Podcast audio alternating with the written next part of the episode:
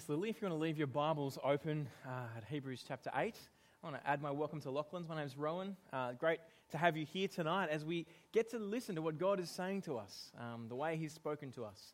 Uh, it's a pretty exciting part of God's Word because tonight we get to see something that holds the whole Bible together, not just the whole Bible, but the whole world. So why don't we pray and we ask God right now to help us to understand what He said to us. Father God, as we sit here this evening, as we have heard your word read, we ask that by your Spirit and through this word, you might comfort us, you might open our eyes to what you've been doing throughout all history, and you might give us a sense of walking away from hearing you tonight of great joy for what you've done for us. Pray this in your Son's name. Amen. I don't know if you've ever had a go at reading the Bible cover to cover. Uh, you might be here checking out the things of God. Someone's invited you along tonight, and you're like, What is this Christianity? And you, you might have flipped open the Bible at some point and read uh, from the beginning, from the book of Genesis, and kind of seen these exciting moments. Uh, God said, Let there be light, and there was. That's pretty amazing, right? The, the creation of light. Uh, or you, you, kind of read through further, further through the Bible in, in Genesis, and you hear these stories of, you know, great flood, and there's kind of, it's like an epic journey, right? And there's all these great things happening. You get to the book of Exodus. And in Exodus, it's kind of crazy stuff everywhere. God's people that He'd given a promise to bring them out of slavery and bring them into a promised land, that, that they're in slavery in Egypt.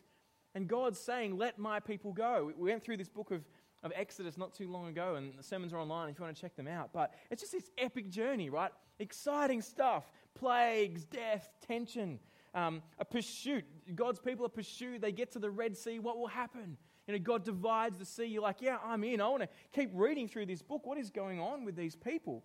And then the, the, kind of water comes in, and then God takes them to a mountain called Mount Sinai, and there he speaks. And he says, You'll be my people, and I will be your God. And it's this exciting moment. You're like, wow, the God of the universe, if this is true, is actually speaking.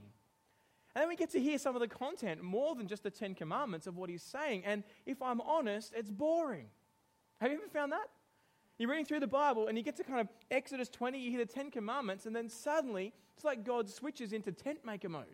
And he starts talking to people about all this sort of tent and its furnishings and, and kind of making all, all the kind of inside bits and pieces of this tent that's going on and what they're to do. And you're like, whoa. And there's like page after page. And you're like, man, where's the excitement? What is going on?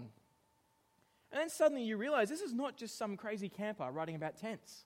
This is the God of the universe speaking. Why is he going on and on about these rules? I want to show you some of them. Uh, you can write down Exodus uh, 20, uh, sorry, Exodus 25 if you want. We'll come back to it a little bit later. But let me just read, I'll, I'll summarize the thousand words I have in front of me. Here you go. They are to make an ark. I'm at 25, verse 10. They are to make an ark of acacia wood, 45 inches long, 27 inches wide, 27 inches high. Overlay it with pure gold, inside and out. Also, make a gold molding around it. Cast four gold rings for it and place them on its four feet, two rings on one side, two rings on the other side. Make poles of acacia wood and overlay them with gold. Insert the poles into the rings on the side of the ark in order to carry the ark with them. Uh, the poles are to remain in the rings of the ark, they must not be removed from it. You're like, okay, all right. And then he keeps going, right? Put the tablets of the testimony, that's the Ten Commandments, that I'll give you into this ark, this box. And then make a mercy seat, whatever that is, of pure gold um, 45 inches long, 27 inches wide, in case you're wondering how to make that. And then two cherubim of gold. What does a cherubim look like? Uh, okay? Uh, make them of hammered work uh, at the two ends of the mercy seat. And then he tells us what the cherubim are supposed to look like. Put one at one end, one at the other. Um, make their wings spread out. Uh, make the faces of the cherubim, in verse 20, uh, 20 uh, toward, facing toward the mercy seat. and then you kind of go, what, what is this? And then, and then in verse 23, you're to construct a table. You're like, all right, this is going to go on for a while. And then you hear through the table how to make that. And then verse 31, you make a lampstand out of pure gold and ornamental cups and calyxes, whatever they are, and petals. And kind of, why is this going on like this? Uh, verse 37, make seven lamps. Uh, the lamps to be set up so they illuminate in front of it. Its snuffers and fire pans must be of pure gold. Love that word, snuffer. And puts out the fire, right? Uh, anyway, the lampstands with all these utensils are to be made from 75 pounds of pure gold. Now, one thing you kind of get is, man, that's expensive. But why is God, the creator of the universe, kind of saying all this stuff? You get to the next chapter, chapter 26. You are to construct the tabernacle, which is the tent, uh, with Ten curtains. They must be of finely spun linen and blue and purple and scarlet yarn with a design of cherubim worked into them. Good thing we knew what the cherubim were supposed to look like, and God's given them earlier, and so we can give them now. And in the middle of that, God says, Be careful to make all these things, in verse 40, according to the pattern you've been shown on the mountain. You kind of stand back and you go, What is going on here? You ever get bogged down as you read through the Bible and think, what, what is God doing with all this kind of fine detail? What do you make of this kind of ritual and religion? There are many kind of types of faith around the world that are ritualistic, that have got these kind of processes and patterns and certain ornaments that they make, and that becomes the center of, of what they do. Is this just another religion like that? What is God doing here? Now, some people read this and they go, What's happening is here is a picture of a God who cares about form, about art, he loves the finer things, the gold, and this is just part of what he is like. And, and that's what this bit's really all about. And so we should be able to love the finer things because we should be like God because we're made in his image. And I want to say, no, that's not what this is talking about at all. That's a lot of rubbish about this bit. God does, it is a God who is a creative God. He's a God who does love form and art. You just got to look at the human body to work out, wow, what an amazing creator you are. Look at the stars look at the creation that exists around us, and you're like, man, that's good. Um, basically, the psalmists talk about the, the heavens declaring the, go- the glory of God, right? The, the stars are God's bling. They're like, look at what I can do. I can make it just because I can and make you go, hey, this is, this is awesome. God cares about form. But He's not saying this stuff here to go, look, I'm, I just need a flashy kind of temple. I need like some gold cherubim and some nice curtains, and that's what I need. It's not that at all. What he's doing this for is to hold the whole Bible together. Right here, he's explaining something that holds the whole Bible and what God is doing in his plans throughout history together. How is that? Well, let me show you. To understand the Old Testament properly, we must understand how the New Testament writers, who are inspired by God, come along and interpret it. They come along and say, Do you know what was happening here? And tonight, we get to see the writer of Hebrews holding it all together and showing us something about these symbols and signs and rituals that God set up to help us understand what's really going on. Hebrews 8, verse 5. It's on the screen. These things serve as a copy and shadow of the heavenly things. As Moses was, was warned when he's about to complete the tabernacle, for God said, and he quotes the verse from Exodus be careful that you make everything according to the pattern that was shown to you on the mountain. These things, the writer of Hebrews is saying, are a copy and a shadow. What's he talking about? He's talking about this tent, this, this tabernacle that God made up that, that was, was to be the place where God would dwell. And we'll see more of this next week. We're talking about the Old Testament law that the Ten Commandments that were given at Mount Sinai when God spoke, and everyone was so scared, they're like, Moses, you go up and you tell us what he says. And they heard the voice of God. And we're talking about those Ten Commandments. We're talking about the priesthood. The idea that there was a, Levitical priest who would come and take the sacrifice before God year after year uh, for the sins of the people. And he was the one on whom all people rode. The whole priesthood, and in fact, the whole Old Testament covenant was but a copy and shadow what the writer of Hebrews is saying is that all of these things were only a shadow of the real thing, copies of what was to come. The reason God warned Moses to get the copies right was because they were to point us to something better. And if you get the copy wrong, if you get a sign wrong, and it leads people in the wrong direction, then you miss the key thing, the reality that is there. These signs were never to represent themselves. This covenant was never to say, this is what it's all about, but it was always about pointing us forward to something to come. We've got uh, four kids. Uh, last year, Lara, who's four, she's our oldest girl. Um, she, she's five now, but she was four last year. She came home from kindy when they were celebrating at kindy this week of the family. I don't know what that was, but explaining to everyone at the kindergarten about what their family was like. And they had to draw a picture that represented their family, that kind of showed all the kids that are there at the kindergarten what their family was like. And so here's the picture uh, that Lara uh, drew for, our, for all the kindergarten. I think it's a pretty cool picture, right? It's pretty exciting. Now, I've got a permission to show you this tonight, but the thing that kind of. There's a couple of issues, right? Uh, firstly, I don't think that represents my hair very well. There's, there's a sense in which I'm a little bit offended. I'm like, do you really think my hair is that big, Lara? Like, and then you look at my nose, it's, it's in line with my eyes, and I've only got one nostril. Like, it's kind of cute, right? But then again, where's my torso? Where are my arms? I don't have any of them either, right? They're just out. And then you kind of you look at that. But so this is supposed to be a representation of our family, and um, and I'm just there's a little bit in, in a sense that I'm offended. I'm like, Lara, do you really think that that is us? I, I asked her to get permission to do this. I said, Lara, are you okay if I show people at church and at uni church this photo? And she said no. And I'm like, oh, why not? And she said, oh, I, I don't I don't really want you to. Anyway, and I think it's fair that if I'm going to use our kids in an illustration, they get something out of it. And so I said, look, how about if, if I show it, would you let me show it if I buy you an ice cream? She goes, yes. Straight away. And this at night, she's in bed. And I'm like, wow. I said, Lara, why, why didn't you want me to show it? And she goes, because your hair's really big. and I said, were you actually embarrassed to show people because you drew my hair so big? She goes, yeah. And she's like, and can you tell them I was only four when I drew it? So there you go. Now, the other thing that kind of scared me about our family is that she's added an extra family member. I don't know if you've noticed that. See the kind of angel up the top right? We don't know who that is. We're like, that doesn't represent our family. Who, who is this? And she just kind of smiles. I'm like, is there something you know that we don't? Like, we only have four kids. Um, as you read the Old Testament law, you are getting a real representation of what is going on. You're getting the only God approved artist impersonation, the artist representation of the future that is to happen. That's why God said to Moses, Make sure you get this stuff right. Not because it's got to be right in and of itself, but because it's pointing forward to something better, something that will hold the whole Bible together.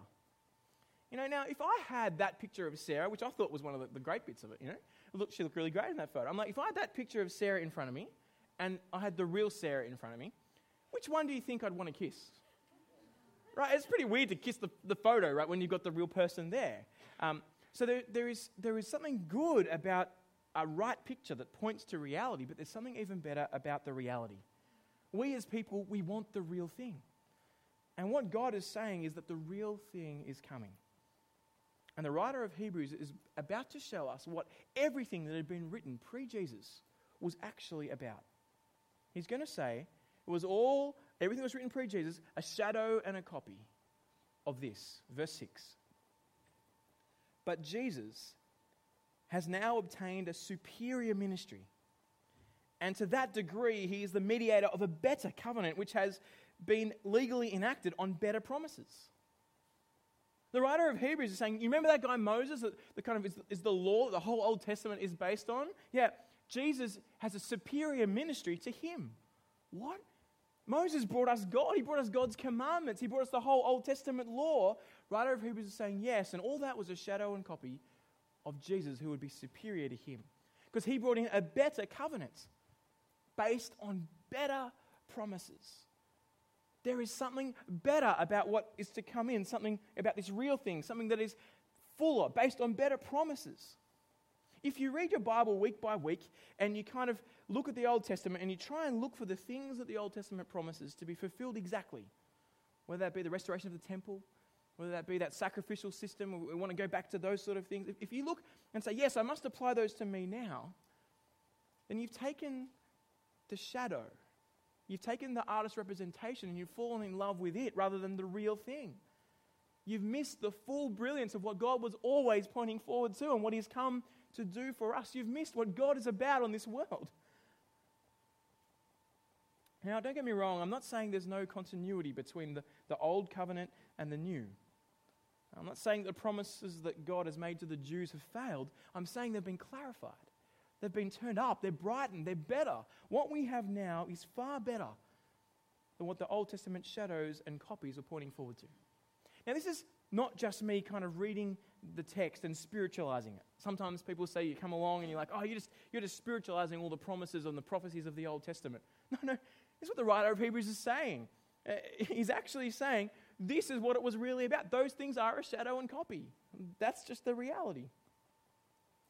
I don't know if you've ever seen um, a rugby match. Start of a rugby match. Sometimes, I don't know, the World Cup, they do this, and, and big teams. They, they have, you know, the locker rooms where you run out from, and they have these massive, big kind of paper pictures across them with like photos of the team on there. You know, it might say the Blues, and they hold them up, and then like the, the fanfare goes, and the Blues run on, and they like smash through this picture of them.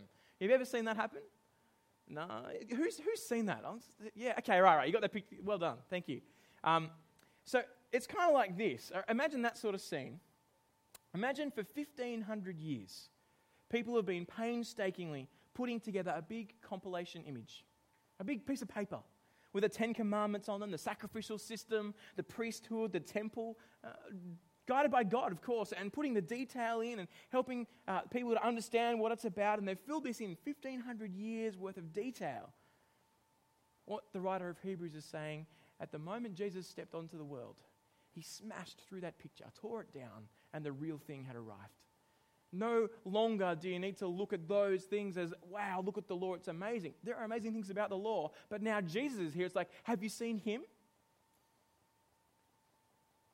The people that the writer of Hebrews is writing to feel the temptation to be falling in love with the picture rather than the person, falling in love with ritual, with a smaller detail, rather than recognizing how Jesus has filled those out.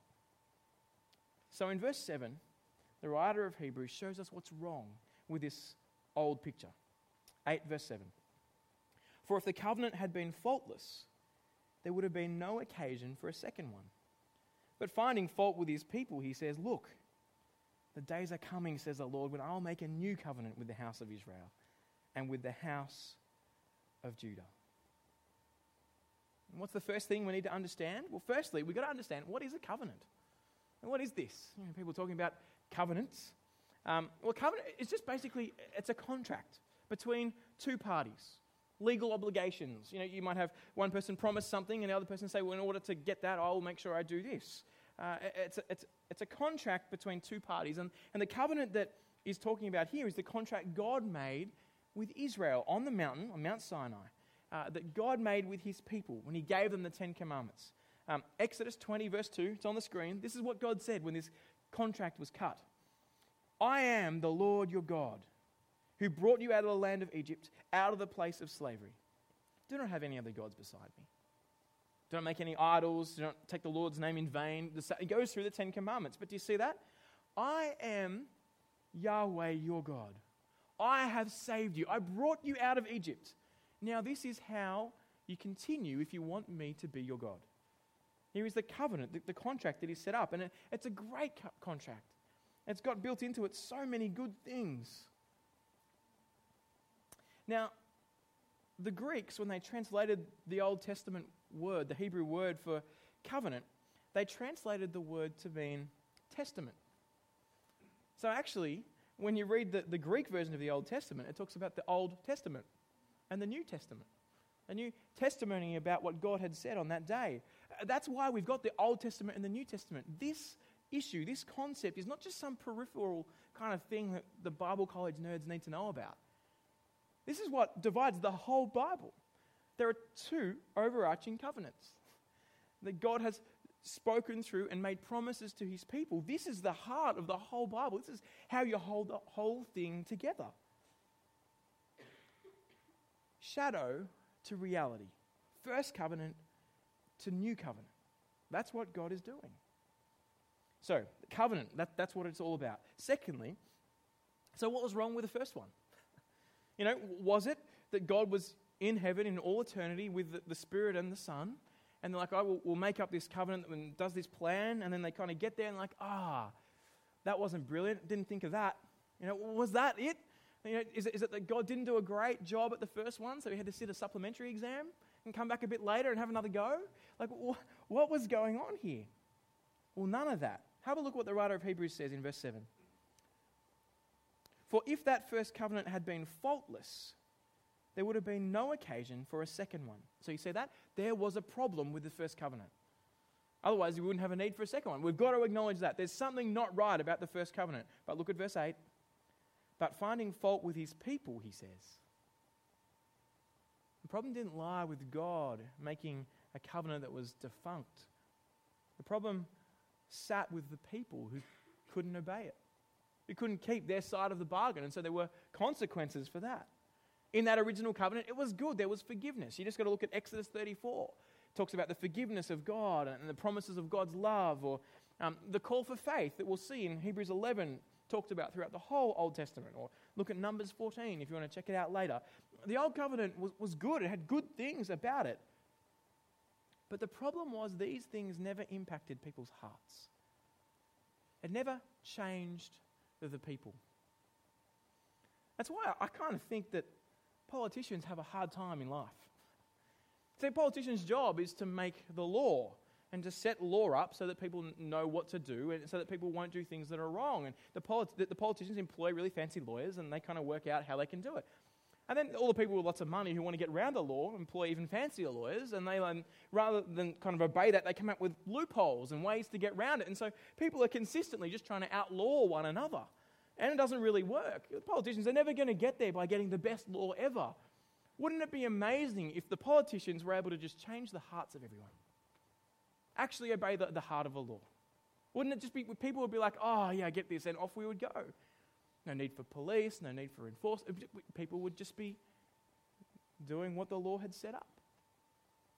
Well, that's what's going on here. The first covenant was the regulations that were good and right, but they required people to obey them. The second covenant got into people's hearts. God's God didn't give bad commands. The people had bad hearts. We have bad hearts. But listen to what the prophet Jeremiah said in the Old Testament. Uh, after this point, listen to what he said after Exodus, Jeremiah 31, which actually is quoted in Hebrews 8, right in front of us. There's a promise of this new covenant even then. Listen, look, the days are coming, says the Lord, when I will make a new covenant with the house of Israel and with the house of Judah. Not like the covenant that I made with their ancestors on the day I took them by their hands and led them out of the land of Egypt. I disregarded them, says the Lord, because they did not continue in my covenant. The issue with the old covenant is that the people did not continue in it, they didn't keep their promises. Look at verse 10 though. But this is the covenant that I will make with the house of Israel after those days, says the Lord. Another covenant was coming, another promise, another contract. He'd promised that there would be a day when the reality would come, that the shadow would bring forward into the time that the reality would be seen. And we see here the writer of Hebrews explain for us three ways that this covenant is better. Three ways that it is just so much better than what had gone before. And it's my hope that as we see these through now, that we'd be amazed at what God has actually done. Let's have a look. Number one, this new covenant was internal, not external. Look at verse 10. I will put my laws into their minds and write them on their hearts. I will be their God, and they will be my people. The answer to seeing a world that is morally right is not new laws, is not education. It's God putting new hearts in people. This new covenant was no longer an external law outside of us, but something within us. A change of heart, people that would want to obey and want to serve this God. No longer external in regulations, but this internal desire and motivation to live God's way, to serve Him.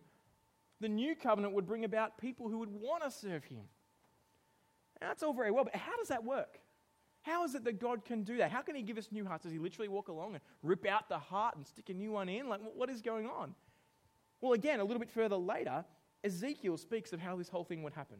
And again, all this stuff has been promised. So have a listen. Ezekiel 11, it's on the screen, verse 19. Write it down and check it out in context later if you want. Ezekiel 11, verse 19. And I will give them one heart and put a new spirit within them. I will remove the heart of stone from their bodies and give them a heart of flesh, so they may follow my statutes, keep my ordinances, and practice them. Then they will be my people, and I will be their God. The Ten Commandments were chiseled on stone. And what God does is He says He will chisel His law on our hearts so that we want to obey. And He does that through His Spirit. The promise was of a Spirit, God the Spirit, who would come and dwell in His people. God would put his spirit in people. And that's exactly what Jesus' death and resurrection achieved for those who trust in him. That God's spirit dwelt inside them and, and changed the way that they think. Have a look at 2 Corinthians 3, verse 3, and, and hear what Paul says about these people who belong to the new covenant. It's on the screen, 2 Corinthians 3, verse 3. It's clear, speaking of the Corinthians, that you are Christ's letter, produced by us, not written with ink, but with the Spirit of the living God, not on stone tablets, but on tablets that are hearts of flesh. If you trust in Jesus, you have God's law written on your heart because the Spirit of God lives inside you. Now, that sounds crazy. You're kind of sitting here going, What is this? The God's Spirit? This, this stuff sounds crazy. So the odds that you're alive right now. so the odds that when you look at the universe that we actually exist. It's not actually outside the realm of possibility that the God who made the universe would actually come and step into it. You wouldn't expect him to, but that's amazing that he would step into my not just world, but heart and change and shape me. God is with us. It's what this new covenant brings. Not just an external set of laws that people understood and, and read, but God dwelling inside them. They were only able to get into the temple, into God's presence once. And really, it was just the high priest who would go in on their behalf. But we have God with us if you trust in Jesus. No more needing to remain in God's promises by our own willpower. But now, by the power of God's Spirit, we finally get what it means to trust Him. Without God in us, we wouldn't trust Jesus. Without God showing us who He is and what He's done and taking away the scales of our own blindness and self centeredness, we would not understand nor seek Him. We'd reject Jesus and walk away. Yet God steps in and it shows us what He has done in His Son. Without God's Spirit, we'd not be renewed day by day to be more like Him. The new covenant, it doesn't say, Great, you've got God's Spirit, now do it on your own. The new covenant says, Now God is in you, and He will do it in you. He will enable you to see Jesus as He is, to desire Him, to desire putting Him first. it's amazing, isn't it? God in us, changing our hearts. That's the promise of this new covenant. Secondly, the second reason the new covenant is better is that we might, may actually know God in a way that's intimate and not distant. Have a look at verse 11 of chapter 8. And each person will not teach his fellow citizen and each his brother, saying, Know the Lord, because they will all know me, from the least to the greatest of them. Now, when you first read that, you're like, what? Just last week, didn't we hear the writer of Hebrews say in Hebrews 6 that you ought to be teachers by now? You need to get off the milk and grow up. You need to take your maturity seriously and work out what you're doing and be teachers. And now you're telling us that there not be any teachers anymore. Like, what is with that? Each person will not teach his fellow citizen. Is the writer of Hebrews kind of mixed up? No, what he's saying is the rest of the sentence each person will not teach his fellow citizen, saying, Know the Lord, because they will all know me. He's saying, We don't need to teach someone else what God is like. Because if you are, in him, you will know God yourself. If you trust Jesus, you will know God. Really know him in, in a personal sense, know what he has done in the past, be able to speak to him, hear from him from his word, his spirit change and mold you. You will know him. You don't need to hear it secondhand from someone else. You can know God. Now, if you're here and you are checking out Christianity, I want to say if this is true, this is very attractive. You can know the God who made you. That's the claim of the Bible. That you can know him personally and that he knows you. It's really worth seeing more of how we understand this God, how we may know him. And we'll get to that in a second. I think this idea of knowing God, though, I think Facebook has done us a disservice. I think Facebook's great. You know, it's helpful to be able to know people around the world and be able to keep in contact with them. Um, our family, uh, well, Sarah's side of the family, have this Facebook group called Our Awesome Family. And every time I go back, there's like 120 new messages. I'm just like, are you serious? Like, so I've just got it on mute, and occasionally I read some. And they've only lately, it's only been a recent thing that us in laws have been included. One of them got included, and then suddenly everyone else was invited in, and we're like, whoa, I kind of don't want to know. It's, but it's this great way they're able to keep in, in contact with one another, which is helpful. But where Facebook's not helpful is, is when we kind of go, oh, you're my friend. We might, we might just friend someone who's a friend of a friend, or we've seen them once, or they, they give us a friend request, and we notice they've got eight friends that are in common, and so we're like, oh, yeah, I probably know you. And so you hit the, yep, no problems. You know, and, and we, we don't take this kind of friendship and this relationship deeply. We just think it's, it's an acquaintance. But the type of knowledge that God is talking about here of Himself is that you might know Him intimately. The King of Kings, the Lord of Lords, to be able to speak to Him. For Him to be in your life and to know His character and His desire and His plans and His future. To be able to hear from Him in the Word, to be able to pray to Him and call Him your dad. What Jesus has done in this new covenant is allowed us to be united to Him and walk into the throne room and up to the Father and say, Dad, help me, please. Dad, thank you for what you've done for me. We get to know God in this intimate way. The Jews, that were at such a distance. God, yeah, He'd revealed Himself. Yeah, He, he dwelt in, in the temple. Uh, and they kind of, that was the, the place where He was, but they never got to go, go into that center place. You can know God you can call him your dad.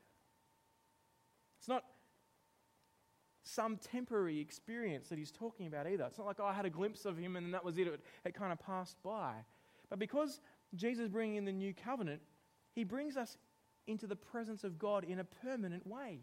God lives in us by his Spirit. He is here, and we can speak to God because of Jesus, the mediator, the one who's died in our place and brings us to God forgiven. We can speak to God and know him in a real experiential sense. We may not hear God's voice audibly, but we hear what He has said to us in His Word, and His Spirit makes that Word come alive, sharper than a two edged sword, showing us, judging the thoughts and ideas of our hearts. God speaks to us today. And He does it in a way that is real. We're in the presence of God if you trust Jesus. Sometimes I hear people talk about um, that, that, time at church when we sing as, as, a, as, a, time of worship. And yeah, it's true. We worship God uh, when we come to church, but we also breathe when we come to church, right? Uh, both. The, the, we worship God in all of our life. We breathe in all of our life. Uh, the distinctive of church is not worship. You can worship God everywhere. When you drive your car down the road, when you uh, don't cheat on your exams, when you kind of pay, that's how you worship God, right? If that's new to you, that might be something helpful for what's coming up. Um, but we worship God with all of our life. Romans 12 offer your bodies as living sacrifices, holy and pleasing to God, in view of what God has done for us, in view of God's mercy. So, worship is all of life. But sometimes I hear people saying and thinking that when we sing in church, we are ushering in the presence of God. That we sing in such a way that, oh, I felt like God was really there tonight. And you kind of like, really? Was there a time when he, when he wasn't there?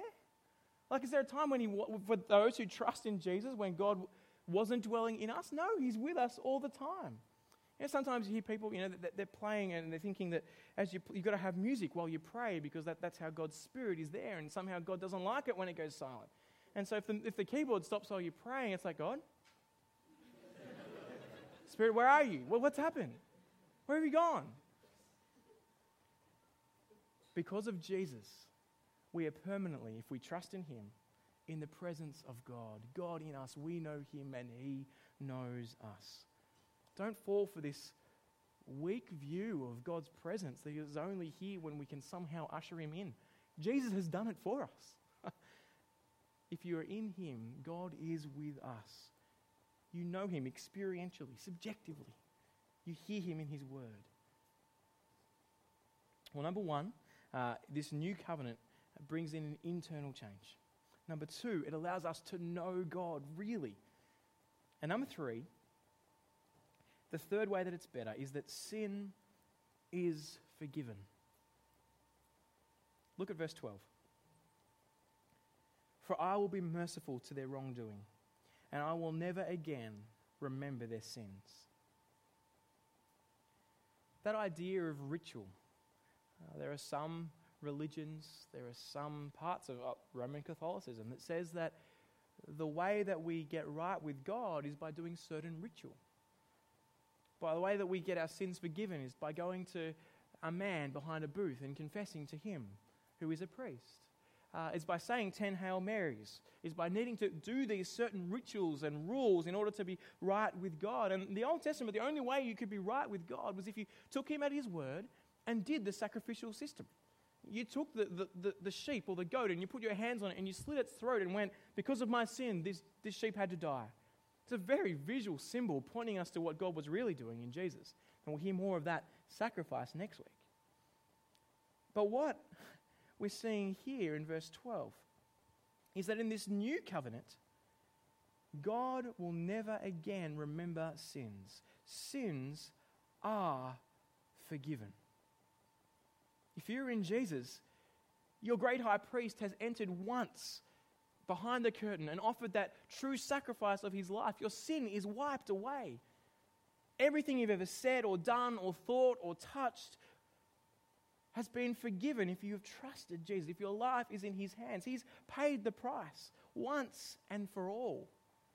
When Jesus was nailed to the cross and he breathed his last, the culmination of all of history, of all of what God was doing, Jesus chose three words to say as he died. Do you know what they were? It is finished. It's finished. Death is defeated. Sin has been done away. I have paid the penalty for sin in its entirety. Sin is forgiven in Jesus. We don't need to keep coming back to Him and, and saying, God, please forgive me again. Please die again for the more sins that I've done. No, He's done it for us once and for all, paid, so long as you are in Him. For some of us, we need to hear more often the seriousness of our rebellion against God. Some of us, we, we, we generally tend on the side of life that's just cruising along and like, yeah, it's all right, it's not that bad. We forget that Jesus died.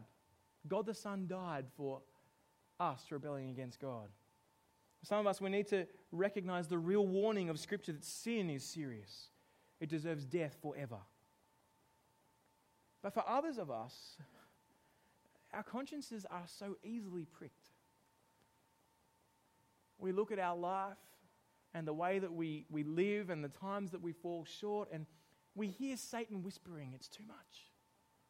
You've done too much. God won't forgive that. You've done it again. Last time you said you wouldn't, and now you've done it. Just walk away. You can't do it. He won't forgive you anymore. He can't. And, and we listen to Satan, we listen to ourselves, and our consciences feel like, oh, how is it that God could forgive me for what I have done?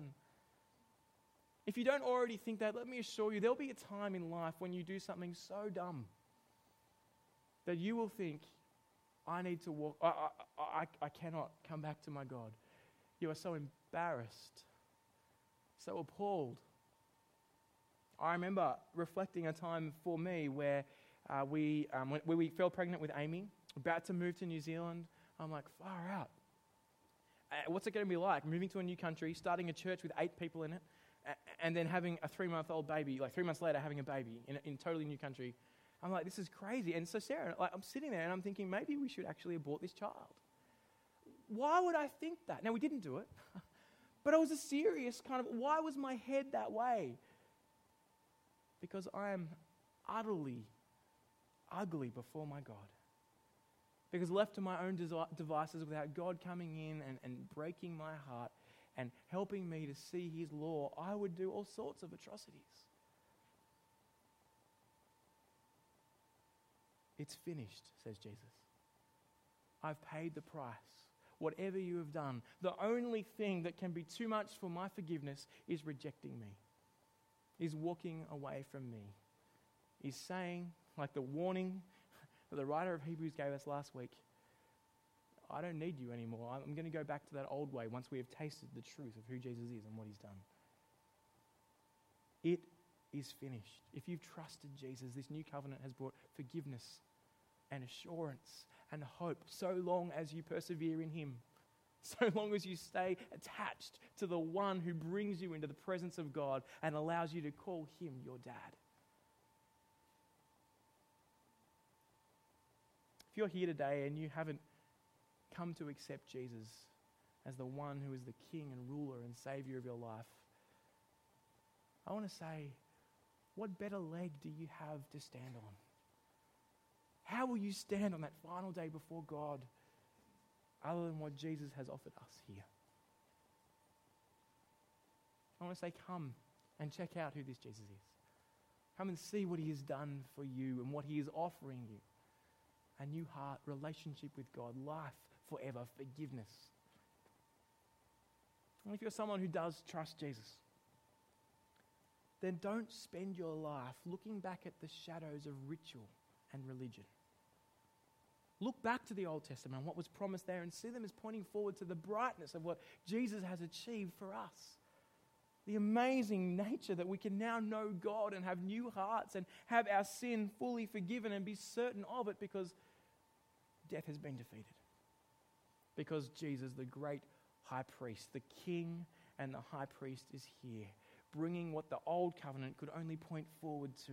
He has smashed through that picture and he has arrived. So we, as people who trust Jesus, need to be so thankful. What a privilege it is to know our God, to call him our dad, to know of that forgiveness. How does that truth affect the way you live this week? Do you see how much greater we have it? How much better the promises are? We need to worship our God, not in order to get into his presence, but because we are in his presence. We need to serve him with our life. We need to be joyful in our response to him. And why wouldn't we be? For he has given us life, he's given us access to God. Why don't we pray to that God right now?